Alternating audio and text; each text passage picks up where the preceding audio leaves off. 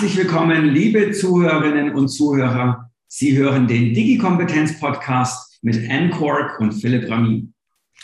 Ja, und heute haben wir zu Gast Jochen Michels. Der ist Head of Public Affairs Europe bei Kaspersky. Jochen hatte schon bei seinem Studium von Politikwissenschaften, öffentliches Recht und Geschichte an der Helmut-Schmidt-Universität in Hamburg so gut abgeschlossen, dass er mit dem Böttcher Stiftungspreis ausgezeichnet wurde. Mag dann vielleicht manche wenig verwunden, dass dann der Jochen schon mit drei Jahren polizeilich auffällig geworden ist. Nämlich, als er mit seinem Dreirad davon machte, um die heißgeliebten Großeltern zu besuchen in Koblenz. Die Richtung stimmte und er kam drei Kilometer weit, bis ein Polizist ihn aufhielt und versuchte ihm seinen Nachnamen zu entlocken, den er leider nicht wusste. Aber er schaffte das trotzdem, dass der Polizist mit ihm zur Eisdiele fuhr. Und der Eisdieneninhaber erkannte ihn. Und so konnte er samt seinem neu gewonnenen Eis zu seinen besorgten und wildsuchenden Eltern nach Hause gebracht werden.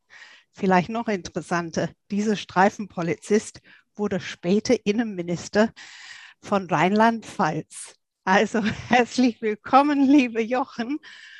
Vielen herzlichen Dank. Und sag mal, wer ist der Innenminister, der dich so aufgegabelt hat? Also das ist der ehemalige oder der vorletzte Innenminister von äh, Rheinland-Pfalz, der war, ich bin 1966 geboren. Äh, mit drei Jahren bin ich, habe ich mich dann auf den Weg gemacht äh, und äh, er hat mich als Streifen, hat dann ähm, ja den, äh, den weiteren Polizeidienst gemacht, ist äh, Landtagsabgeordneter äh, geworden. Das ist der Herr Bruch und äh, ist dann, ich habe es nicht mehr genau im Kopf, ob es das Kabinett Beck war. Ähm, ich habe aber in meiner Tätigkeit mit ihm nochmal beruflich Kontakt bekommen und habe dann diese Anekdote auch in meinem Kontaktschreiben äh, und er konnte sich erinnern. Das ist ja super und wir dürfen uns bedanken bei ihm, dass es dich noch gibt, dass wir dich heute im Podcast bei uns haben. Ist er deine Inspiration gewesen, dass du jetzt in, in dem Bereich Sicherheit unterwegs bist und äh, dass er für gute Kommunikation gesorgt hat? Offensichtlich konntest du das gut mit dem Eisdieleninhaber.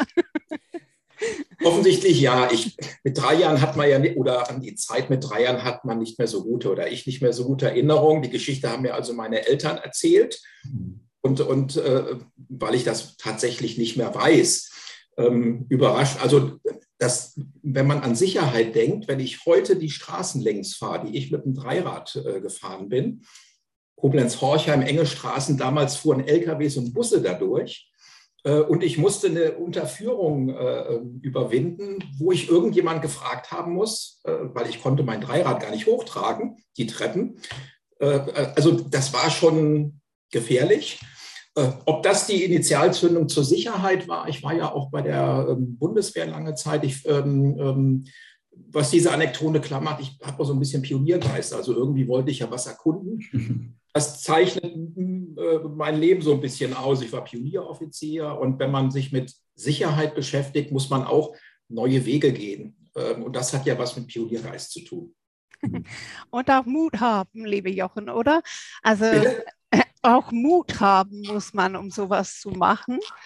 Ja, also wie gesagt, an damals kann ich mich nicht erinnern. Ich glaube aber, man muss Mut haben, das stimmt. Ich glaube, damals hatte ich nur Sehnsucht. Also da habe ich mir wohl in den Kopf gesetzt, Mensch, Oma, Opa. Ich wusste auch deren Nachname nicht, weil wir haben die Oma Koblenz genannt und die andere Oma Oma Düsseldorf. Ähm, und deswegen hatte ich dem Polizist geantwortet, Herr Bruch, ja, wie heißt denn deine Oma? Ja, Oma Koblenz. Aha. also das war schon, ich wusste meinen Nachnamen dann auch nicht. Also das war schon äh, lustig und äh, ich wusste, dass ich aus Lahnstein komme. Das ist der Nachbarort von Koblenz. Und da hat er gedacht, Mensch, da gibt es eine Eisdiele. Da war der bestimmt schon mal, da fahre ich hin. Und äh, der italienische Inhaber kannte mich dann auch, sagte, das ist der Martin Michels, das ist der Vater, der wohnt um, unten in der Mark, fahr da mal hin. Und so hat das geklappt. Aber Mut ist in der Cybersicherheit äh, schon wichtig. Äh, man hat es ja schon mit äh, gefährlichen Gegnern zu tun, die Cyberkriminelle, die immer organisierter werden ähm, und damit, ähm, ähm, auch wenn man online ist und auf Distanz sitzt, ähm, auch diese Aktivitäten schon schwieriger macht. Mhm. Wir haben mal gelesen in deinen Profilen, liebe Jochen, dass okay. du geschrieben hast, Cybersecurity is not everything, but without cybersecurity, everything is nothing. Was meinst du genau damit? Also man muss sich immer, wenn man in der Cybersicherheit arbeitet, wie ich, zurücknehmen. Man hat ja oft so das Bemühen, das, was man selbst tut, ist am allerwichtigsten. Das ist nicht der Fall. Also da muss man immer relativieren. Ähm, aber wenn man die Cybersicherheit nicht von Anfang an mitdenkt, äh, mhm. sind viele Vorhaben zum Scheitern verurteilt. Und das beobachte ich ein bisschen. Ähm, natürlich ist es wichtig an Funktionen. Wie nutzt man der Gesellschaft mit modernen digitalen Tools zu helfen? Aber es ist eben wichtig von Anfang an, man nennt das ja Security by Design, das im Blick zu haben. Und ich glaube, wir, wir brauchen da Umdenken. Äh, da fehlt es leider noch ein bisschen. Mhm. Du hast gerade einen, einen wichtigen Begriff gebracht, Cyber Security by Design, etwas, das wir auch in unseren Industrie 4.0 Schulungen versuchen zu vermitteln, dass das ganz wichtig ist. Mal, mal ganz offen gesprochen, wie weit sind wir damit wirklich, dass man nicht immer die Cyber Security beim Produktdesign oder auch bei Services so als lästiges Anhängsel sieht, was man dann am Ende noch dran flanscht, sondern etwas, das man von Anfang an wirklich auch äh, ja nicht nur mitdenkt, sondern auch mitmacht dann tatsächlich. Was ist da deine Einschätzung? Die Einschätzung ist die, dass wir ähm, Bauchgefühl, ich habe jetzt keine Statistik ganz konkret, ja. aber dass wir bei Security by Design ähm, erst bei 10 Prozent Umsetzung. Mhm. Wir stehen da sehr am Anfang äh, und auch wir als Unternehmen bieten ja quasi Add-ons an. Mhm. Schutz, das ist ja was, was man auf das Gerät oben drauf setzt. Mhm. Halt bestimmte Dinge äh, äh, oder die Privatsphäre und die eigene Sicherheit zu schützen. Mhm. Reden wir zu viel. Wir reden über Security by Design, meiner Einschätzung nach in Deutschland seit 10 bis 15 Jahren. Ja. Wenn es dann aber darum geht, äh, und da habe ich auch Verständnis für, neue Lösungen zu entwickeln, ich sage mal ein Beispiel E-Mobilität. Man muss natürlich erstmal Ladesäulen entwickeln, dass diese heutzutage völlig vernetzt sind und dass enorme Prozesse, Energiemanagement, äh, persönliche Daten werden verarbeitet, die Abrechnung, alle diese Dinge. Da will man erstmal eine komfortable, äh, verbraucherbürgerfreundliche Lösung schaffen. Und am Ende sagt man, ja, stimmt, wir müssen ja auch dafür sorgen, dass alles sicher ist. Mhm. Ähm, insofern, 10 Prozent ist meine Einschätzung. Ich glaube, hier gibt es viel Handlungsbedarf. Mhm. Unternehmen sind seit einigen Jahren dabei, ein neuartiges Konzept dafür zu entwickeln und haben jetzt eine erste Lösung, die nach diesen Prinzipien entwickelt wurde, auf der Hannover Messe vorgestellt. Also auch wir haben noch ähm, oder wir reagieren mit unseren Lösungen äh, auf diese 90 Prozent, nämlich es gibt Lösungen, da war Security by Design nicht angedacht und deswegen müssen vielfältige Ergänzungslösungen obendrauf gesetzt werden. Mhm. Bereichen ist das gut und ausreichend.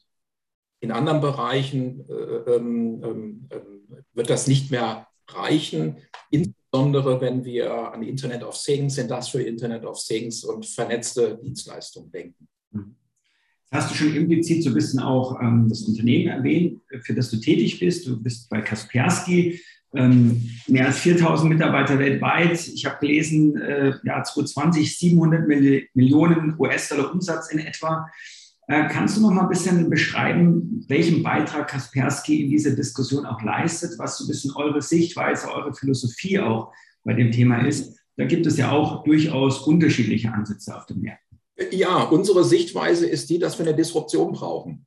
Mhm. Und äh, wir machen mit diesem neuen Security by Design Ansatz viele unserer Lösungen hinfällig. Mhm, okay. Das heißt, äh, es wird künftig, wenn man Security by Design folgt, und wir verstehen darunter Cyberimmunität, also nicht Cybersicherheit, Cyberimmunität, wenn man diesem Ansatz folgt, also auf Basis sicherer Systeme neue Lösungen zu entwickeln, dann braucht man keine Firewall mehr. Dann braucht man keine Antivirensoftware. Man mhm. Endpoint Detection und Response weil das wurde von Anfang an mitgedacht. Und man hat eine äh, Architektur, ähm, die so ausgestattet ist, dass selbst dann, wenn einzelne Bereiche kompromittiert werden, die Gesamtlösung nicht gefährdet ist, ähm, aufgrund unterschiedlicher Prinzipien. Also ähm, das wird nicht für alle Bereiche sinnvoll sein. Mhm. Äh, bei relativ einfachen Dingen des Endverbrauchers. Man muss immer eine Risikobewertung machen. Da wird es auch künftig diese, also ich rede jetzt von 15, 15, 20 Jahren, wird es auch künftig diese Add-ons geben, weil es wirtschaftlich nicht anders darstellbar ist. Aber wenn es um kritische Infrastrukturen geht, ähm, wenn es um vernetzte Produktion geht, Industrie 4.0, dann ist es aus unserer Sicht wichtig, diesen Paradigmenwechsel durchzuführen. Und wie gesagt, wir machen damit also eine Disruption, wir machen Lösungen von uns hinfällig, die braucht es künftig nicht mehr, weil äh, die, die Gesamtarchitektur eine andere ist.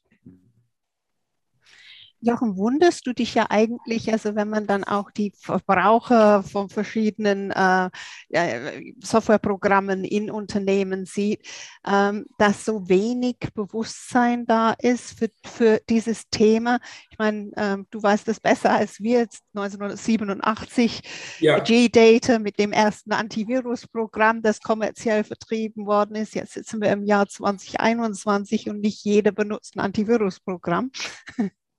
Ja, richtig. Äh, die letzten BSI-Zahlen sagen sogar, dass 40 Prozent der Bundesbürger kein Antivirusprogramm benutzen.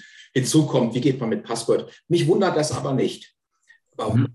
man das nicht? Ähm, Digitalisierung ist hochkomplex. Ähm, und man sucht erstmal, was hilft mir, was nützt äh, mir, was nützen mir Dinge. Und ich glaube, das ist eine Verpflichtung auch für uns, für die Industrie, ähm, aber auch für Politik und für die Wissenschaft, in der Breite, und das gelingt leider noch nicht, ähm, Bildungs-, Fortbildungsangebote, kostenfreie Angebote zu schaffen, wo Sensibilität äh, geweckt wird. Und das ist nicht einmal ein, ein, ein, ein, Informationsblatt zu verteilen, dann wissen alle Bescheid. Nein, wir sind in einer so sich schnell entwickelten Zeit, da braucht es eine ganz kontinuierliche Kommunikation dazu. Und da müssen wir alle mithelfen. Äh, und sonst, sonst kommen wir nicht in die Fläche, sondern dann gibt es hier ein Projekt und da ein Projekt. Mhm. Aber in der Gesamtbevölkerung und jeder Privatmensch arbeitet irgendwo, also ist auch dem, im Arbeitsumfeld damit äh, beschäftigt. Jetzt ähm, kann man sich natürlich auch die Frage stellen, warum diese Awareness noch nicht so richtig da ist oder ich meine noch nicht in dem Maße, wie wir sie bräuchten. Wir sind ja hier äh, bekanntermaßen im Digi-Kompetenz-Podcast ähm, brauchen wir mehr Security-Kompetenz, Cyber-Security-Kompetenz, um letztlich auch die Menschen dazu zu bewegen, die richtigen Handlungsweisen, Verhaltensweisen, Aktionen dann letztlich zu, ja, zu tun. Und damit verbunden auch die Frage, was wäre aus deiner Sicht für dich so ein bisschen Cyber-Security-Kompetenz? Mhm. Also das brauchen wir, aber viel mehr als diese oder umfassender als diese Cybersicherheitskompetenz brauchen wir eine Digitalkompetenz. Mhm. Das ist das Hauptproblem und ähm, auch da habe ich den Eindruck, haben wir als Unternehmen, ich als Person den Eindruck, dass vielen diese Notwendigkeit klar ist und dass es eine Einigkeit herrscht, aber immer dann, wenn es um die Umsetzung geht, Schwierigkeiten auftreten, weil mhm. Das ist mit Aufwand verbunden, das ist mit Kosten verbunden, das ist damit verbunden, dass man die Fläche erreicht. Deutschland hat ja ähm, mehr als 80 Millionen Bürger und alle äh, müssen im Prinzip, ein Kind fängt an mit drei Jahren, hier habe ich gestern Fußballberichterstattung gesehen, Dreijähriger tippt da auf dem äh, äh, Smartphone äh, rum. Mhm. Ähm, wenn ich mir viele sogenannte Senioren angucke, die sind ja auch mit ihren Enkeln immer mehr mit diesen Medien äh, in Verbindung. Da muss man bedarfsgerechte äh, äh, Angebote schaffen. Das ist nicht leicht. Ähm, und ich glaube, wir haben in Deutschland so viele, ja, es ist eine fragmentierte Landschaft. Es gibt ganz viele Einzelinitiativen, die sollten und müssten gebündelt werden. So ist der eine Punkt. Und vielleicht ein zweiter Punkt, den ich persönlich sehr wichtig finde, weil ich das seit vielen Jahren schon verfolge. Wir brauchen auch in unserer Bildungspolitik einen Paradigmenwechsel. Ähm, die Schulpflicht in Deutschland, ich habe es nicht im Kopf, gibt seit 150 Jahren. Und seit es die Schulpflicht gibt, wird den Kindern in der Grundschule Lesen, Schreiben, Rechnen äh, beigebracht. Das sind die drei Schlüsselqualifikationen ich glaube, es ist Zeit, dass es eine vierte äh, gibt, die dazukommen sollte. Also lesen, schreiben, rechnen, programmieren, coden. Und da verstehe ich uns in Deutschland und in Europa nicht, dass wir uns so schwer damit äh, tun. Ich glaube, dass es für die ähm, Sensibilisierung schon wichtig, wenn die Kinder das so früh lernen. Wir sind ja ein internationales Unternehmen, sehen das in einigen europäischen Staaten, in außereuropäischen Staaten und sehen die Unterschiede. Mhm. Von der Grundschule über die weiterbildende Schule, Berufsausbildung, die Weiterbildungsformate im Beruf, die Angebote, die es dann später in, in, für Rentner gibt, im Pflegeheim, universitäre Angebote. Da muss mehr Digitalkompetenz rein und mehr Sicherheitskompetenz. Ich verstehe nicht, warum man Geschichte studieren kann, ohne einen einzigen äh, ähm, Kurs in Informatik gemacht zu haben, weil später muss man im Museum ja auch Lösungen finden, äh, wie man die ähm, ähm, Museumsbesucher neben den normalen Exponaten noch digital anspricht. Da muss, braucht man Know-how zu. Ja, absolut. Es äh, gibt noch ganz andere Gruppen. Ich denke gerade auch an Pädagogen, die bisher keinen guten Zugang haben zu sag mal, Ausbildung im Bereich digitaler Kompetenz. Und dann stehen sie natürlich auch vor unseren Kindern und, und, und tun sich natürlich dann auch schwer, solche Themen zu platzieren wie Security was ja gerade eben schon im Kindesalter heute beginnt mit irgendwelchen Phishing-Geschichten oder Spams oder einfach Dingen, die da auf den Smartphones, auf den Endgeräten passieren. Mhm. Ähm, ja, bitte, bitte. Ja, äh, wenn ich vielleicht, ich habe, glaube ich, eine ja, klar. Antwort, fällt mir jetzt ein. Was ist so das Problem? Jeder Mensch ist neugierig. Ja. Und ähm, ein starkes Problem bei der Cybersicherheit ist äh, natürlich die Technik und ist, wie organisiert man im Unternehmen Prozesse, wie geht man selbst damit um. Aber ein ganz wichtiges Thema ist der Mensch, der mit dem Gerät umgeht. Viele Menschen sind oder alle Menschen sind neugierig, Kinder, Ältere und so weiter. Und wenn man dann so eine heutzutage doch professionelle äh, Phishing-Mail beispielsweise bekommt oder andere Dinge, dann sind viele eben geneigt, äh, Mensch, das ist aber interessant, da klicke ich drauf. Und die Cyberkriminellen, die werden ja auch immer raffinierter. Wir hatten die ähm, oder wir haben die Pandemie. Es gibt staatliche Förderprogramme für KMUs, ähm, wo man sich dann ähm, also Anträge stellen muss. Und heutzutage werden so täuschend echte Webseiten äh, programmiert und Mails dazu. Mitarbeiter nicht auf den ersten Blick einen Vorwurf machen muss, dass er da drauf geklickt hat. Mhm. Ähm, aber diese, also das ist, glaube ich, ein ganz wichtiges Thema, neugierig zu bleiben, aber seine Neugier im, Neugier im Griff zu haben. Mhm. Ich lösche ganz viele E-Mails, lieber eine äh, als eine äh, zu wenig. Das ist so ein ganz wichtiger Punkt. Zweiter Punkt ist, äh, das, also das sind ja einfache Sachen, Passwörter. Das ist der, das zweite Riesenproblem. Es gibt kostenfreie, im Markt verfügbar von ganz vielen Anbietern Passwortmanager. Mhm. Marktübersichten, na, was muss man beachten. Das kann man schon mal nutzen, hilft sehr viel. Dann gibt es auch viele Methoden, wie kann man sichere Passwörter kreieren für sich selbst, die man sich gut merken kann. Und, und diese, die, diese Sensibilität ist nicht da. Das hat ein bisschen mit Bequemlichkeit, Faulheit zu tun. Und der dritte Punkt ist, ähm, sagt man, okay, ich habe jetzt ein Apple, das ist doch sicher. Ähm, oder warum muss ich jetzt mein Smartphone noch schützen? Meine Daten sind doch gar nicht so sensibel.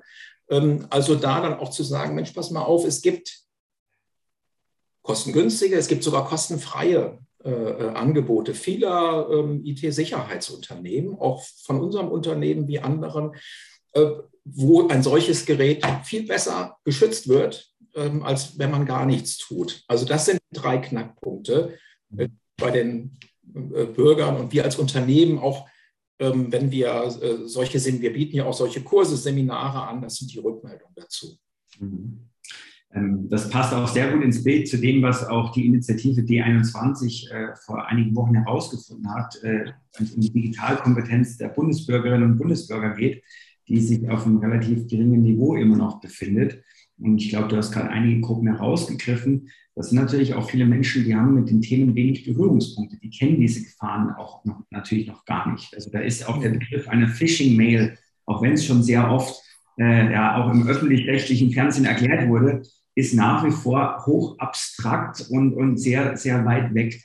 Ähm, vielleicht da eine Nachfolgefrage auch an, an, an dich und ein bisschen auch selbstkritisch müssen, sag mal, Softwareunternehmen, IT-Unternehmen, ich zähle euch da jetzt mal dazu, mhm. ähm, auch in der, in der Sprache und der Art und Weise, wie Lösungen angeboten werden, klarer werden, ähm, einfacher werden, konkreter werden, so dass es eben gerade auch eine breite Masse besser versteht, die vielleicht nicht die Zugänge, Zugänge zu den Seminaren hat und ständig irgendwie auf tollen Münchner Kreiskonferenzen rumhängt. Ja, ja, ja, mit Sicherheit. Und dieser Kritik nehmen wir uns an. Ähm, es gibt auch einen sehr guten Austausch in der Cybersicherheitsindustrie, also auch Wettbewerb, eine Zusammenarbeit. Und hier gibt es Handlungsbedarf. Es gibt auch Handlungsbedarf bei Produkten, also bei einzelnen äh, Produkten, wo wir besser werden müssen. Was ist aber wichtig? Ich habe immer so davon gesprochen, ähm, also natürlich ist es gut, wichtig, verständliches Material, verständliche Sprache zu sprechen. Aber man muss dafür sorgen, dass diese Dinge bei den Menschen ankommen, genau wie man bei ähm, der ähm, sogenannten Herdenimmunität ja eine Impfquote braucht, mhm. äh, braucht man in der Cybersicherheit auch, man, äh, es reicht nicht, die drei Prozent Fachleute zu erreichen. Ja. Es reicht auch nicht, die zehn Prozent die sich mehr mit dem Thema zu beschäftigen. Man muss 80 Prozent der Bevölkerung mhm. in allen äh, Lebenslagen. Und da fehlt mir noch die gemeinsame Aktivität. Ähm, es gibt so viele unterschiedliche einzelne Aktivitäten, die teilweise dasselbe auf einer anderen Ebene tun. Da müsste noch gebündelt äh, werden. Und viele Gruppen sind gefragt. Ein ganz einfacher Punkt. Äh, natürlich machen wir auch, ähm, wie andere Unternehmen auch ähm, Partnerschaften mit Schulen und Universitäten. Und da kommt man Researcher von uns in eine Schule und, und gibt, ähm, steht für Fragen zur Verfügung, erklärt gewisse Dinge und so weiter. Das ist aber ein Tropfen auf dem heißen Stein. Äh, und man müsste Wege finden, auch vom Staat, wo der Staat sagt, Mensch, IT-Unternehmen, die das tun, also wir müssen ja auch Geld verdienen und können nicht nur unsere Leute in Schulen schicken. Mhm müsste es Förderprogramme geben, aus unserer Sicht sinnvolle äh, Programme, wo man die Zusammenarbeit Schule, Wirtschaft stärkt und dann quasi auch Umsatzausfall, den man durch solche Dinge macht, in gewisser Weise kompensiert. Ich glaube, dann kann man viel äh, erreichen. Der Wille ist da. Ich glaube, bei allen äh, Industrieunternehmen, der Wille in der Wissenschaft ist da. Es ist so eine Sache des richtigen Anpackens. Also wir reden leider zu viel und äh, ähm, sind uns über die Zielsetzung klar. Und äh, wenn es dann ums Handeln geht und auffällig wird, Mensch, da müssen wir jetzt ja was tun, da müssen wir vielleicht auch ein bisschen Geld für in die Hand nehmen, dann wird es schwierig. Äh, und man muss auch ein gesamtheitliches Konzept ähm, erstellen. Du sagtest ganz richtig, Mensch, die Lehrer müssen ja auch äh, bereit sein. Wenn man also neue Technik bereitstellt, ohne vorher ähm, in die aus und aus, also in das Kompetenzniveau der Personen investiert zu haben, die damit umgehen müssen, dann bringt das nichts. Mhm. Doch müssen wir eine Sensibilisierung schaffen dafür, wie groß dieser Ausmaß an Cyberkriminalität ist. Weil viele Menschen meinen, es ist ja irgendwie etwas, was ab und zu passiert. Ich habe wir zwei haben gespickt bei dir und haben gelesen, dass im digitalen Barometer des BSI äh, in 2020 festgestellt wird, dass jede, also jede vierte Bürger in ähm, mhm. Deutschland dann auch erwischt worden ist von Cyberkriminalität. Das ist ja ein Riesenausmaß, der normal nicht so bekannt ist, oder? Richtig. Ähm, auf der anderen, also das ist richtig. Natürlich ist es gut, also Fakten bereitzustellen, sowohl für Bürger als auch für, ähm, für Unternehmen, kleine mittelständische Unternehmen. Ich, äh, ich und wir stellen fest, wann äh, wird jemand sensibilisiert. Jemand wird sensibilisiert, wenn er betroffen ist. Mhm. Ein Freund von mir, der in der IT-Wirtschaft äh, arbeitet, der gut mit IT umgeht äh, und mit Sicherheit harte Passwörter verwendet, äh, dessen E-Mail-Account wurde gehackt. Und er hatte Mörderarbeit damit, ähm, also über den E-Mail-Account alle möglichen Dinge, erste Bestellungen wurden ausgelöst und so weiter.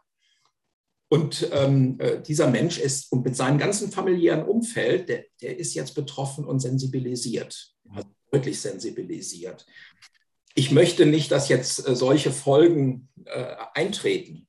Ähm, aber wir merken immer dann, wenn äh, einem eine solche Sache selbst widerfährt, dann merkt man, Mensch, es ist Zeit zum Handeln. Was kann man tun?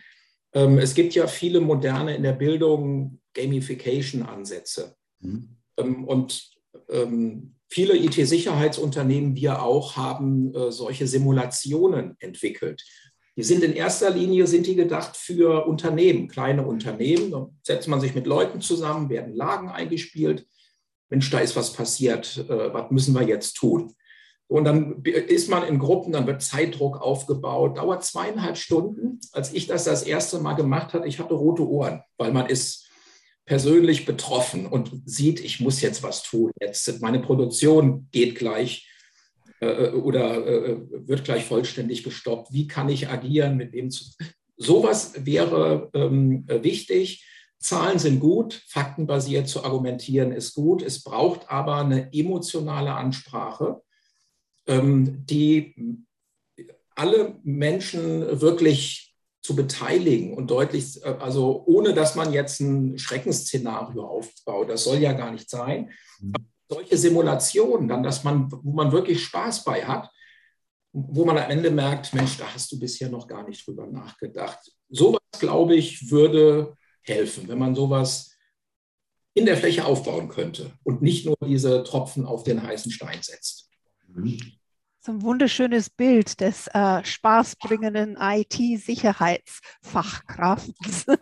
Ja, vielleicht auch Freude, also Spaß, äh, also äh, äh Weiterbildungen. Äh, äh, ähm, ja, ich, wenn man gerne und mit Freude etwas tut und vielleicht sich dann auch im Laufe dieses Prozesses dafür begeistert meine Erfahrung, die und die Hirnforschung bestätigt das ja auch, dann gehen Dinge leichter von der Hand. Dann kann auch ein 80-Jähriger oder ein 85-Jähriger Chinesisch lernen, was hochkompliziert ist, wenn er in seinem Pflegeheim eine äh, chinesische Dame kennengelernt hat äh, und wo er plötzlich so eine Begeisterung und Interesse hat. Jetzt will ich aber äh, Chinesisch lernen. Und deswegen ist das für jede Art wichtig. Ich mag deswegen auch nicht den Begriff lebenslanges Lernen. Das wirkt immer so wie lebenslange Haft. also äh, es ist dann einfach schöner, äh, dann auch wirklich zu sagen, wir gehen äh, mit der Entwicklung und wir nehmen Entwicklungen voraus. Und das ist, glaube ich, wichtig und ja, Freude, also alles geht besser. Man arbeitet äh, besser, man macht seine Gartenarbeit zu Hause, selbst die Hausarbeit lieber, wenn man mit Freude dabei ist. Ich glaube, wir können das schon mal ganz direkt aussprechen. Ich meine, wir sind sehr stark im Corporate Learning unterwegs und das, was man in der Vergangenheit gemacht hat, um, um Cyber Security zu vermitteln, das waren die typischen äh, Trainings, wo dann die Menschen sozusagen in der Konferenz sitzen oder am Telefon und nebenbei das durchklicken, weil eben die Cyber Security Richtlinie sagt, dass man das einmal im Jahr updaten muss. Und dann wird das halt so durchgeklickt. Und das hat ja nichts mit, mit Freude oder intrinsischer Motivation zu tun, sondern es wird der Haken gesetzt und das ist es. Und ich glaube, solange wir diese Art auch von, von, wenn wir von Weiterbildungsmaßnahmen haben, dann werden wir auch das Thema Security nicht, nicht voranbringen. Äh, ich glaube, wir bräuchten auch, was die Breitenkompetenz angeht in der Bevölkerung, einen, einen viel äh, interessanteren, äh, spannenderen Ansatz, um diese unglaublich wichtigen Thematiken ähm, zu vermitteln. Die sehe ich momentan tatsächlich so noch nicht auf dem Markt. Genau. Es, ich glaube, es gibt Ansätze. Hm. Das muss man weiterentwickeln. Ist meine Auffassung die, man muss das wirklich auf die Alters- und Interessensgruppen ausrichten. Genau, Differenzierung. Ja. Differenzierung. Ähm, wir haben gute Erfahrungen mit so kleinen Bilderbüchern, mit Text für Grundschulkinder äh, gemacht. Nicht so sehr in Deutschland, da sind wir noch nicht so weit. Das haben wir viel in, in Italien eingesetzt, in, in Spanien. Das hilft. Äh, auch das oder mit Theaterstücken, also auch so in Grundschulen und so weiter, wo man eben diese Themen äh, sensibilisiert. Man braucht den richtigen Zugang. Es muss uns als IT-Unternehmen oder der Wissenschaft muss das nicht schmecken, sondern es muss verdaubar sein für Richtig. Die Personen. Und einen 80-Jährigen muss man auch äh, anders Dinge äh, wiederbringen und, und, darstellen, als das mit einem 35-Jährigen der Fall ist. Ja, sehr guter Punkt. Ich würde noch gerne auf eine andere Facette mal eingehen. Ähm, du bist ja auch, sag mal, auf internationaler, europäischer Ebene unterwegs, natürlich auch deswegen, weil ihr ein internationales Unternehmen seid. Ähm, ich habe oftmals den Eindruck, dass das Thema auch daran krankt, dass es zu wenig Zusammenarbeit gibt, gerade auch wenn es um Standards geht, gerade auch wenn es um politische Richtlinien, um ja, eine gewisse Art von institutioneller Regulierung geht. Ähm, wie ist da deine Sichtweise drauf? Müssten wir das Thema nicht noch viel internationaler angehen, weil natürlich die Angreifer in der Regel sich nicht um irgendwelche Ländergrenzen oder um Länderrecht kümmern, sondern genau, das ist ja. ein globales Thema. Äh, äh, Philipp, äh, da hast du vollkommen recht. Ähm, gerade Cybersicherheit, aber Digitalisierung lebt von Zusammenarbeit. Äh, und du hast das ja ganz richtig gesagt, Cyberkriminalität kennt keine Grenzen. Und es gibt so viele Wege, Wege zu verschleiern. Also wo sitzt äh, eine Gruppe von Cyberkriminellen, die Kommunalverwaltung oder Krankenhäuser angreifen wollen? Und jedes Unternehmen, jeder Staat, äh, jede Wissenschaftscommunity hat bestimmte Kompetenzen und Fähigkeiten und Informationen. Und wenn man diese Informationen, die verteilt da sind, wenn man die auf eine sichere Art und Weise äh, in einer ähm, äh, auf Vertrauen basierenden Gemeinschaft austauschen würde. Da gibt es erste Ansätze, aber nicht genug, dann kommt man weiter. Und man muss ähm, auch geopolitische Fragestellungen ähm, so ein bisschen zurückdrängen. Mhm. Kaspersky, die Holding ist in den UK registriert, wir haben unseren Headquarter in Russland. Trotzdem finden unsere Forscher die meisten, weltweit die meisten russischsprachigen Cyberattacken. Und wir sagen auch ganz klar, Russland als Land hat die meisten gut ausgebildeten Cyberkriminellen, weil dort hat aber auch die besten Fachkräfte. Äh, in der fünften Klasse lernt man Programmieren. Es gibt allein in Moskau acht technische Universitäten. Es gibt einen Studienabschluss, ohne äh, dass man eben eine digitale Grundausbildung gemacht hat. Äh, äh, deswegen haben wir tolle Ingenieure, Softwareentwickler. Auf der anderen Seite, wenn ein Land nicht ausreichend Arbeitsplätze bietet mhm. und kriminelle Gruppen, die zahlen richtig gut, dann werden solche Fachkräfte von der guten Seite auf die weniger gute Seite einfach äh, auch gezogen. Und, ähm, also über diese Gegensätze etwas hinüberzugehen, also Viele Cybersicherheitsunternehmen haben Partnerschaften mit Strafverfolgungsbehörden, wir zum Beispiel mit Interpol und Europol. Aber dieser Austausch muss intensiviert werden. Das ist der eine Punkt. Der zweite Punkt ist, nationale Alleingänge sind schlecht. Äh, es sei denn, man äh, schafft die Basis für einen Standard, der dann weiterentwickelt werden kann. Aber generell sind wir ein Freund von weltweiten Standards, zumindest europaweiten Standards. Alles, was auf Fragmentierung hinausläuft, nützt der Cybersicherheit nicht. Ganz im Gegenteil, es stärkt ja die, die, die äh, dunkle Seite der Macht, wenn man das so ausdrücken darf.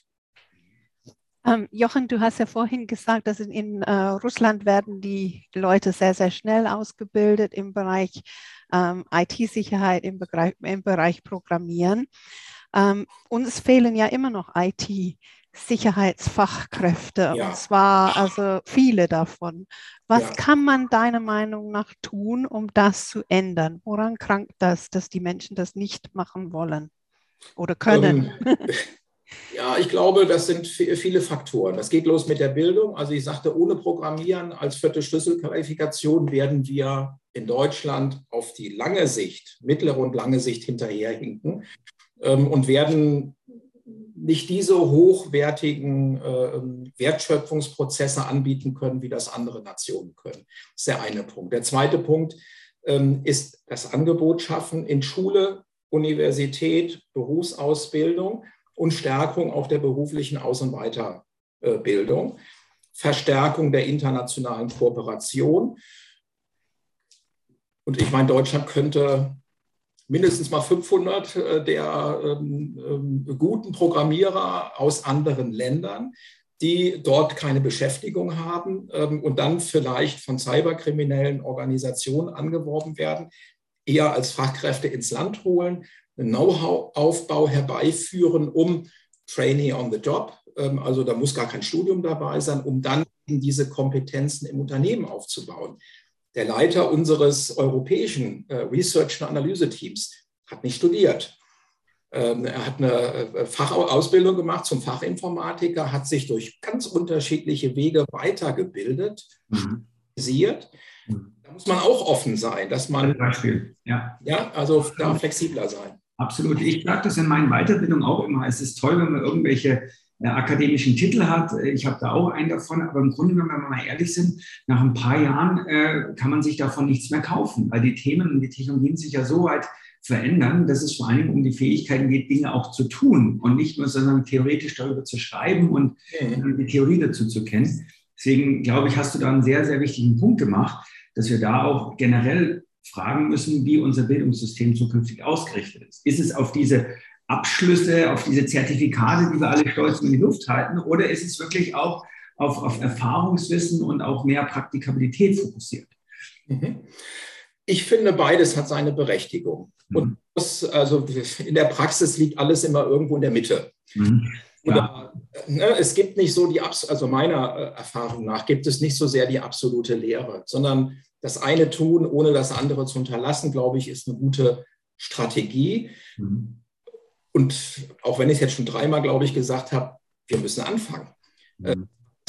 Ich würde mich freuen, wenn die neue Bundesregierung, äh, natürlich ist Bildung Länderkompetenz, aber wenn man äh, die Kultusministerkonferenz beschließen würde, wir fangen in zwei oder drei Jahren, schafft man die Voraussetzung, dass äh, ähm, ähm, Informatik Pflichtfach in allen Schulen wird und dass Programmieren gelehrt wird. Mhm.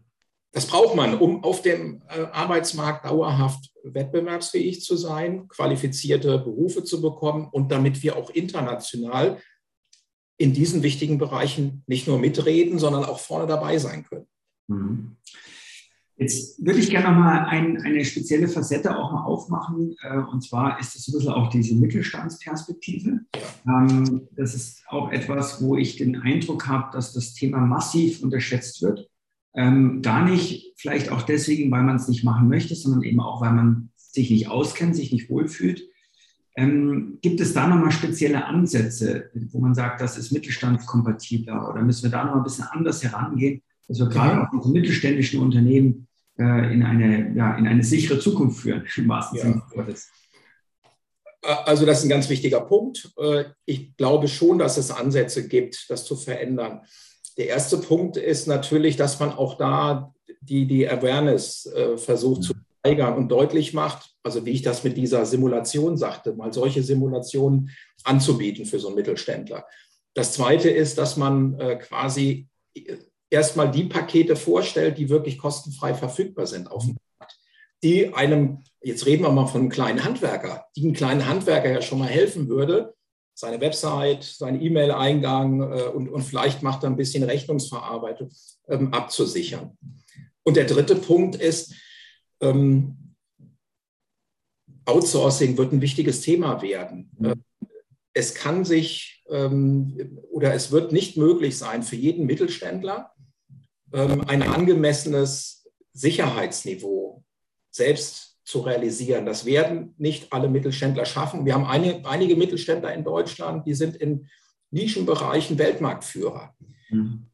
haben aber vielleicht 100 äh, oder, oder 150 ähm, Mitarbeiter. Und sie können sich kein eigenes SOC, also Security Operations Center, äh, leisten und können nicht so viel eigenes Know-how aufbauen. Und deswegen müssen wir als Industrie, vielleicht auch der Staat mit Förderprogrammen, ähm, Wege finden, wie man sogenannte Managed Services für solche Unternehmen äh, anbietet. Erster Schritt immer Awareness, das ist der erste Schritt.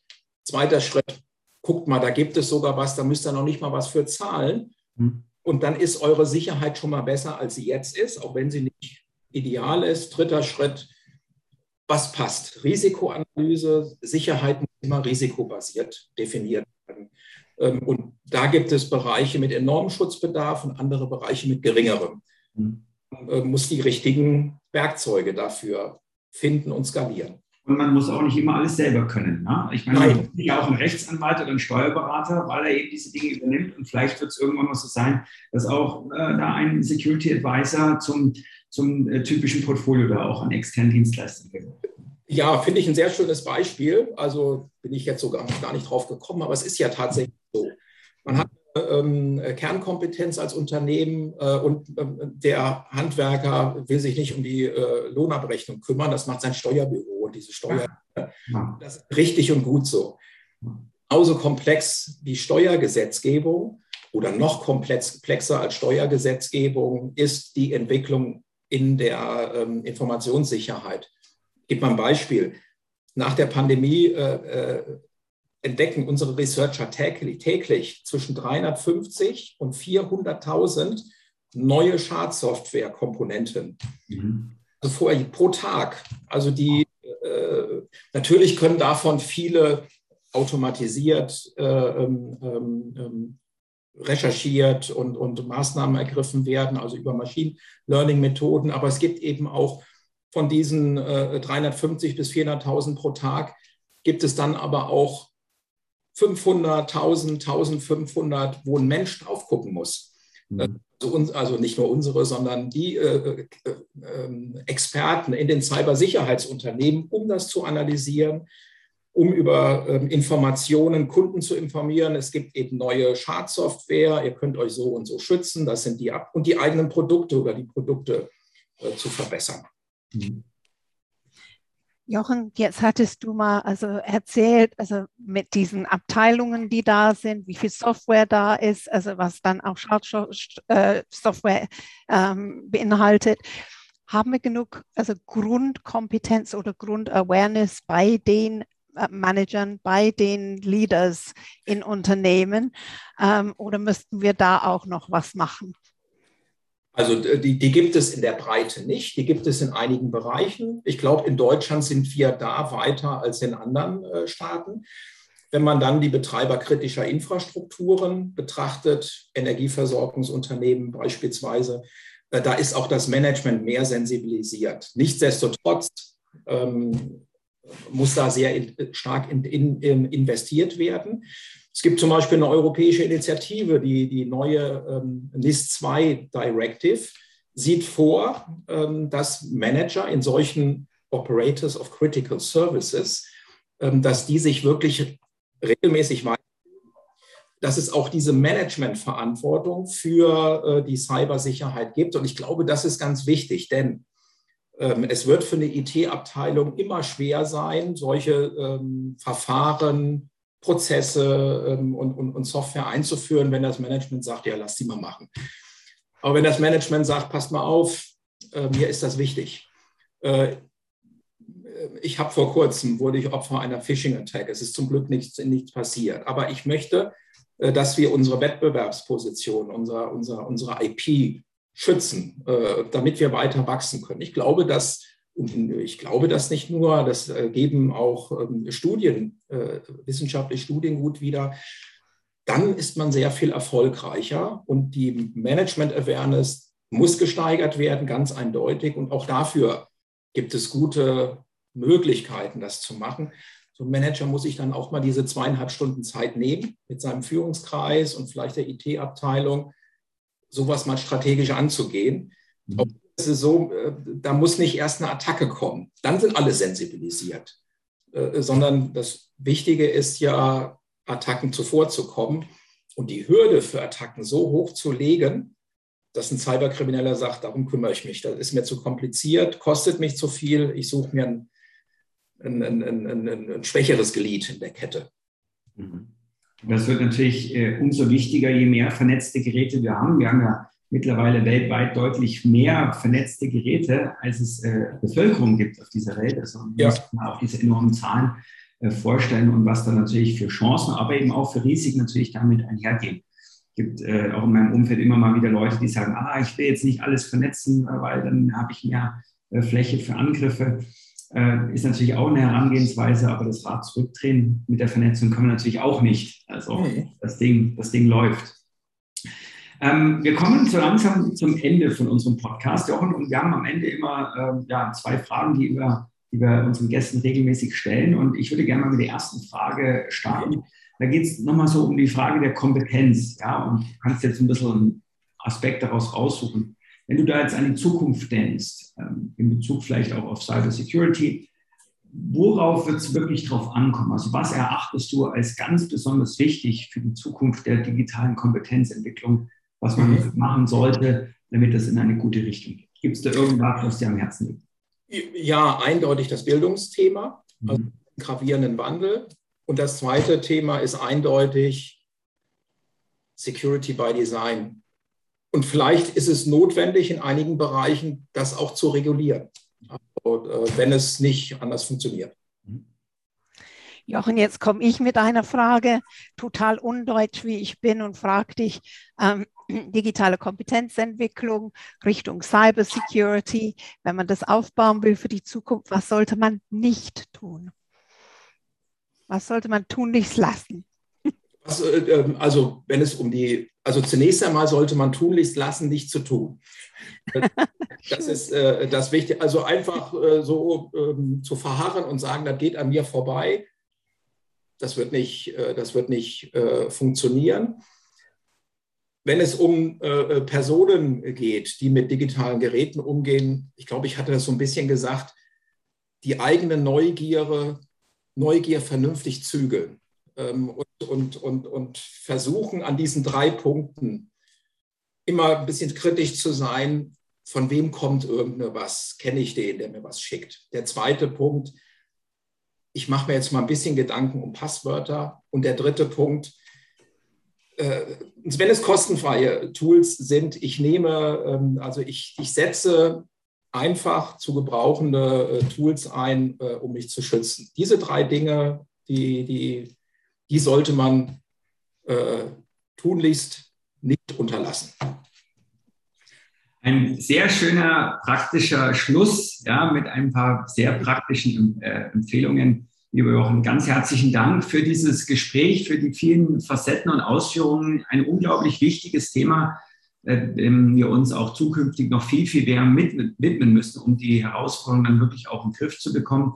Deswegen ein herzliches Dankeschön, dass du uns hier sehr viel spannende Einblicke gewährt hast in das Thema Cybersecurity. Ja, und ich sage auch herzlichen Dank, hat mir sehr viel Spaß gemacht und ich hoffe, dass es ist ja nicht für uns drei, es ist für die Zuschauer, dass die Zuschauer einfach auch viel davon äh, oder wenige Punkte, aber äh, gute Dinge auch mitnehmen konnten. Ja, genau. Heute waren wir äh, von dem Dreirad auf dem Weg nach Koblenz hin zur EU mit der Cybersicherheit und ja, haben ja. gelernt, ähm, Cybersicherheit, use it, or lose it. Das war das Gespräch heute mit Jochen Michels, Head of Public Affairs Europe bei Kaspersky. Weil Sie, liebe Zuhörerinnen und Zuhörer, einen Vorschlag von einer ebenso spannenden Persönlichkeit wie heute bei uns Jochen gewesen ist, dann senden Sie uns bitte eine E-Mail unter podcast.i40.de. Und Sie können verfolgen, was sich sonst noch alles bei uns im Podcast tut, unter dem Hashtag Digi-Kompetenz-Podcast. Und Philipp und ich sind wie immer ganz erfreut, wenn alle das nächste Mal dabei sind, wenn es heißt, bleiben Sie digital kompetent mit Philipp Ramin und Anne Koak.